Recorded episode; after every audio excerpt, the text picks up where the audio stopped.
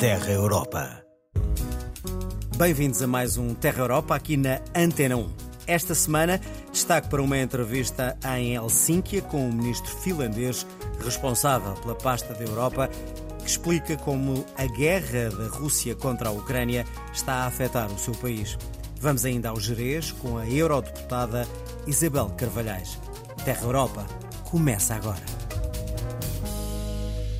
A Finlândia foi um dos países mais afetados com a guerra na Ucrânia. Em entrevista ao Terra Europa, o ministro responsável pelos assuntos europeus explica o que mais mudou no seu país desde a invasão ucraniana. Anders Adlercreutz fala também da necessidade de imigrantes qualificados para os finlandeses. A entrevista é de Rebeca Bocacis. Músico, arquiteto e político, Anders Adlercreutz é o ministro responsável pela pasta dos assuntos europeus. É membro do Partido Popular Sueco da Finlândia, que representa os finlandeses que vivem perto da fronteira com a Suécia. Um ano após o início da invasão russa da Ucrânia, e para homenagear as vítimas da guerra e mostrar o apoio da Finlândia, decidiu produzir um vídeo onde toca num solo de violoncelo uma música tradicional ucraniana. Uma iniciativa original que leva à seguinte questão: por que é que um violoncelista e arquiteto decidiu entrar na política? Há muitas coisas que unem a política com a arquitetura. Tens que saber negociar, tens que entender, perceber os processos da sociedade, as regras que definem a economia, a sustentabilidade e todas essas coisas. Acho que, mesmo que visto por cima, pode ser uma escolha um bocado surpreendente. Anders Adlercreutz integrou o novo governo de coligação finlandês em junho do ano passado. Para conseguir governar, o Partido Conservador Coligação Nacional uniu-se com o Partido de Extrema-Direita, Partido dos Finlandeses, e o Partido dos Democratas Cristãos e ainda o Partido Popular Sueco da Finlândia. O ministro explica. Nós vemos a nossa parte deste governo como a cola entre os quatro partidos. Somos um partido bastante diplomático, um partido liberal e temos capacidade de trabalhar em conjuntos diferentes. Até à invasão da Ucrânia, a maioria dos finlandeses era totalmente contra a entrada da Finlândia na NATO. A partir de 24 de fevereiro de 2022, tudo mudou. Before the war, the support hovered around 20%, and it didn't really change. Antes da guerra, o apoio era cerca de 20% e não mudou muito, mesmo depois de a Rússia ter invadido a Geórgia e a Crimeia. Mas a invasão da Ucrânia alterou essa tendência. De repente, o povo finlandês percebeu que não se pode confiar na Rússia ou em políticos que dependem das boas intenções de Moscovo. Não é realista nem pragmático. A opinião geral mudou de repente e uma semana depois da guerra, o apoio à NATO já estava acima dos 50% e está agora nos 80%. Or a few days after the war, the support for NATO was already above 50% and now it's around 80%. Sobre a atual crise migratória na Europa e a entrada de migrantes na Finlândia, o ministro finlandês responsável pelos assuntos europeus é claro. A Finlândia precisa muito de trabalhadores qualificados. Temos uma estrutura demográfica muito problemática, muitos idosos, poucos jovens, e é claro que precisamos de imigração. E o governo vai ajudar a aumentar a migração para a Finlândia, especialmente a imigração relacionada com o trabalho. A posição geral sobre a imigração nesse sentido não é negativa, mas alguns processos deverão ser ajustados, também no sentido de facilitar um pouco a ida para a Finlândia para se trabalhar, por exemplo. Apesar de representar um partido minoritário, Anders Adlercreutz é o ministro mais popular do atual governo conservador finlandês.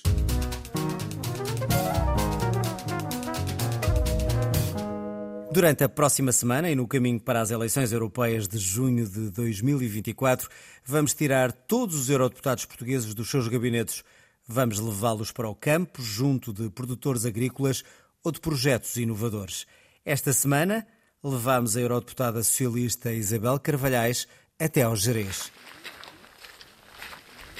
Márcio, então. Olá, Isabel. Seja bem-vindo à Cabril. Muito obrigada, obrigadíssimo. Vamos então. Vamos. Longe de Estrasburgo ou Bruxelas, o dia de trabalho de Isabel Carvalhais começa de forma diferente. A eurodeputada do PS é recebida em Cabril, Montalegre, pelo presidente da Junta de Freguesia, Márcio Azevedo. Junta de Freguesia de Cabril, que é constituída por 15 aldeias, todas elas dispersas, por 76,6 km², é uma imensidão. É das maiores a nível nacional. Estamos dentro do único parque nacional do país.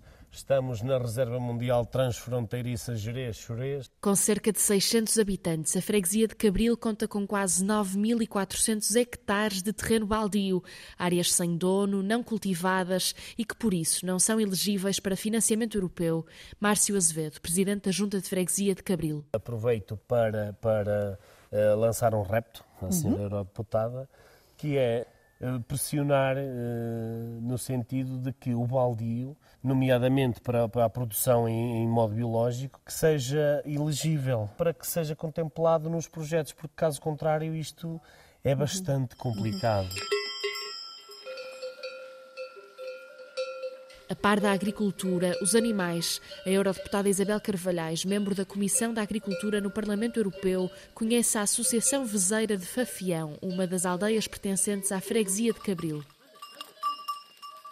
Na Veseira guarda-se o gado da aldeia, cerca de 150 cabras, um número que tem vindo a diminuir com uma ameaça crescente, o lobo. Lino Pereira, presidente da Associação Veseira. O lobo é uma grande ameaça a que acabem estes pequenos programas e empresas particulares dos rebanhos e muito mais destes pequenos ruminantes. Sim, sabe que a nível europeu, inclusivamente, enfim, há toda uma polémica em volta do lobo. Há, inclusivamente, quem considera que se devia levantar o estatuto de espécie protegida. Não. Houve uma resolução até votada e aprovada no Parlamento Europeu. E eu também, na minha opinião, julgo que não é por aí. A eurodeputada socialista Isabel Carvalhais reconhece a importância de repensar os métodos de compensação para os produtores e facilitar a burocracia. E às vezes esquecemos um bocadinho, por exemplo, a importância da pastorícia para a componente da inclusão social, porque quem tem os seus rebanhos não abandona as suas terras. Numa população maioritariamente envelhecida surgem os problemas na saúde, na educação e nos acessos. Márcio Azevedo, presidente da Junta de Freguesia de Cabril. Os serviços estão cada vez pior, porque se não tivermos esses serviços de base, é claro que alguém vai ter coragem de ter aqui um filho. A eurodeputada Isabel Carvalhais defende uma estratégia europeia para o mundo rural que permita um acompanhamento dos produtores e o estabelecimento das populações. As zonas rurais representam mais de 80% do território da União e quase 30% da população europeia.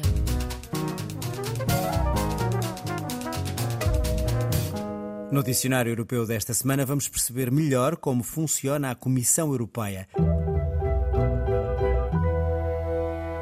A Comissão Europeia é uma espécie de governo da União Europeia, de governo económico comercial da União Europeia, e funciona como órgão independente dos Estados. Felipe Vasconcelos Romão, professor de Relações Internacionais na Universidade Autónoma de Lisboa. É composto por 27 comissários, por um presidente e 26 comissários. Cada um pertence a um Estado, mas devem exercer as suas funções enquanto comissários autonomamente em relação ao seu estado de origem. Compete-lhes, entre outras funções, propor legislação para que esta seja aprovada pelo Conselho da União Europeia e pelo Parlamento Europeu. Compete-lhe exercer a função de guardiã dos tratados da União Europeia e de funcionamento da União Europeia e, nos últimos anos, tem assumido competências de uma forma clara e sendo hoje uma manifestação da independência, da autonomia da União Europeia para lá da soma dos Estados que a compõem. Termina aqui mais um Terra Europa com João Adelino Faria, coordenação de Rebeca Bocacis e Miguel Van der Kellen, apoio técnico de Guilherme Marques. Já sabe, siga-nos nas redes sociais em RTP Europa e regresse connosco na próxima semana. Até lá, fique como sempre aqui na Antena 1.